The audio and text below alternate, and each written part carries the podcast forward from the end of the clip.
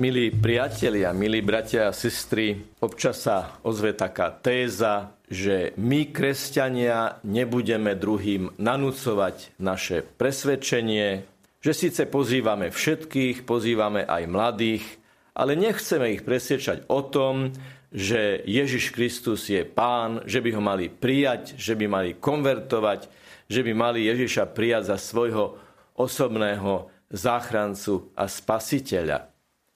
A možno, že by sa niekomu aj zdalo, že veď práve prečítané evanílium dokonca podporuje takúto tézu.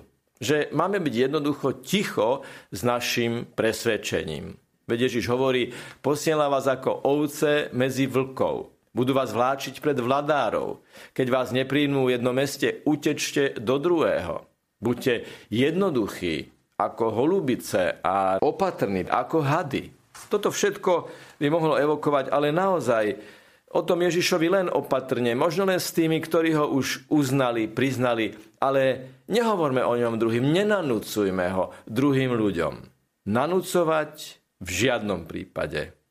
Ponúkať v každom prípade, pretože ak chceme a máme dobrú vôľu, zistíme, že toto evanelium je práve o tom, že keď ideme ako ovce medzi vlkov, opatrní ako hady a jednoduchí ako holubice, vláčení pred vladárov, prenasledovaní, väznení, šikanovaní, dokonca utečenci, predsa je tu tá kľúčová veta, ktorá je pointou celého tohto evanielia, aby ste vydali svedectvo im aj pohanom. Neobstojí téza, že nemáme ohlasovať Krista napríklad mladým alebo ktorémukoľvek človeku. Dokonca to, že vytrváme uprostred prenasledovania v našej viere, otvára naše srdce pre úžasnú vec. Veď to už nie vy budete hovoriť, ale duch vášho Otca bude hovoriť vo vás. Ešte raz povedať, že nebudeme nanúcovať Ježiša, nebudeme o ňom hovoriť nikomu, je pridúšanie ducha je odmietnutie ducha, ktorý chce cez nás hovoriť. A otvára nám srdce tým, že napriek tomu, že medzi vlkov predsa medzi nich ideme, napriek tomu, že nás vyhodia z jednej dediny, ideme do druhej, veď Ježiš hovorí, nebudete hotoví s izraelskými mestami, kým nepríde syn človeka, čo jasne vyplýva, že aj keď vás pošlu z jednej dediny, kde vás nechcú, chodte do druhej a tamto znovu a znovu a znovu ponúknite. Ktoré je ústredné slovo, jedno jediné slovo, v ktorom je zhrnuté všetko v tomto evanieliu. Je to slovo náročné, je to slovo, ktoré je výzva, je to slovo, ktoré už 500 rokov existuje v našom jazyku a to slovo sa volá svedectvo. Veď to už nie vy budete hovoriť, ale duch vášho Otca bude hovoriť vo vás, aby ste vydali svedectvo im aj pohanom. Teda svedectvo aj tým, ktorí neveria v to, o čom hovoríte. Slovo svedectvo je etymologicky veľmi zaujímavé, pretože svedectvo je vedieť o niečom s niekým druhým. Je to spoločná vedomosť, spoločné vedomie. Preto je to svedectvo o niečom, čo vedia minimálne dvaja.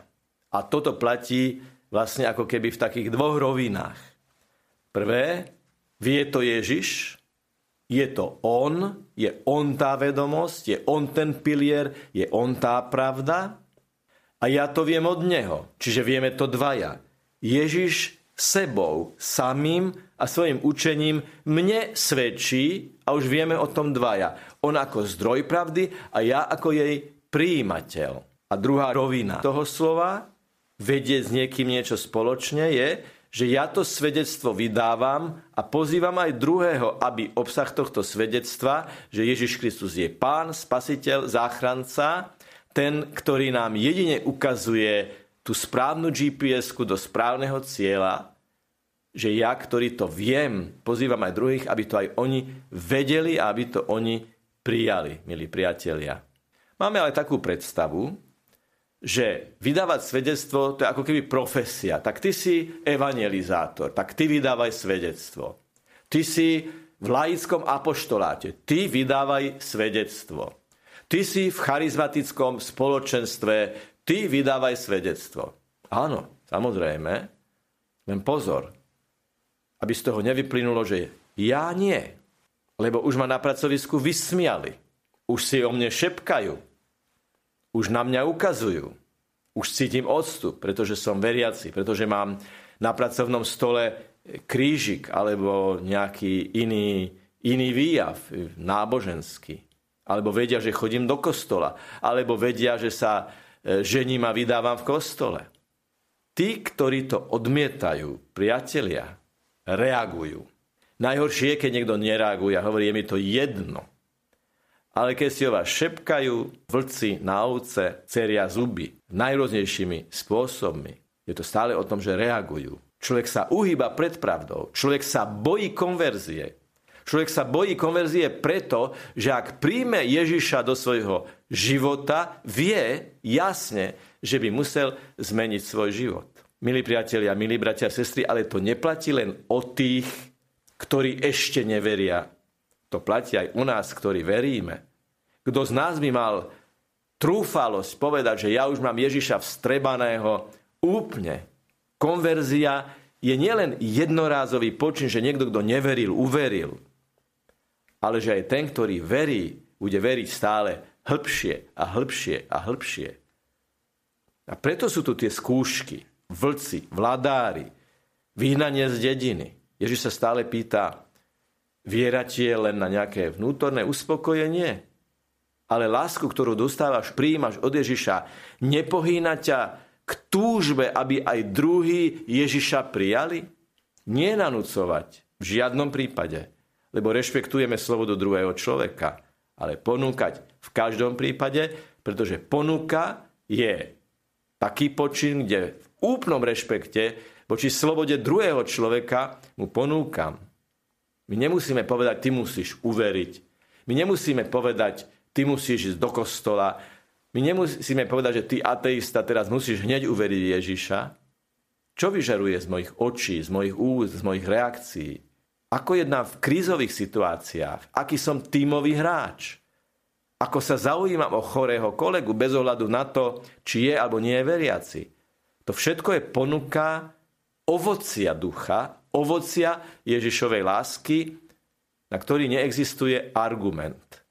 Keď poviem ja, mne spoveď veľmi veľa dáva a je v mojom živote čosi veľmi dôležité a neodmysliteľné, proti tomu nie je argument, lebo je to moja skúsenosť, je to moje svedectvo, lebo viem to ja, vie to Ježiš a vie to naše spoločenstvo.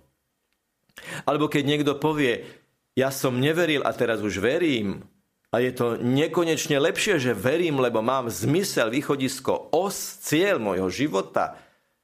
Voči tomu neexistuje argument, pretože je to moja skúsenosť, je to moje svedectvo. Takže skúmajme svoje svedomie, ktoré veľmi úzko súvisí so slovom svedectvo. Svedomie je slovo, ktoré sa týka nášho vnútra. Svedectvo je interakcia, je komunikácia navonok. Moje svedomie hovorí, aký som, čo robím, či vydávam svedectvo, alebo sa alibisticky skrývam za tézu, že nebudem nikomu nič nanúcovať. Znovu to tretíkrát zopakujem. Nanúcovať nikdy, ale svedčiť vždy. Je to obsah apel, výzva, ponuka tohto evanielia. Ani vám, ani mne ho nikto nechce nanútiť. Ale veľmi naliehavo nám ho Ježiš ponúka, lebo on za toto svedectvo zomrel na kríži. Tí, ktorí ho videli umierať, spôsob, akým umieral, láska, s akou sa modlil za tých, ktorí ho ukrižovali, spôsobili prvé konverzie už pod krížom.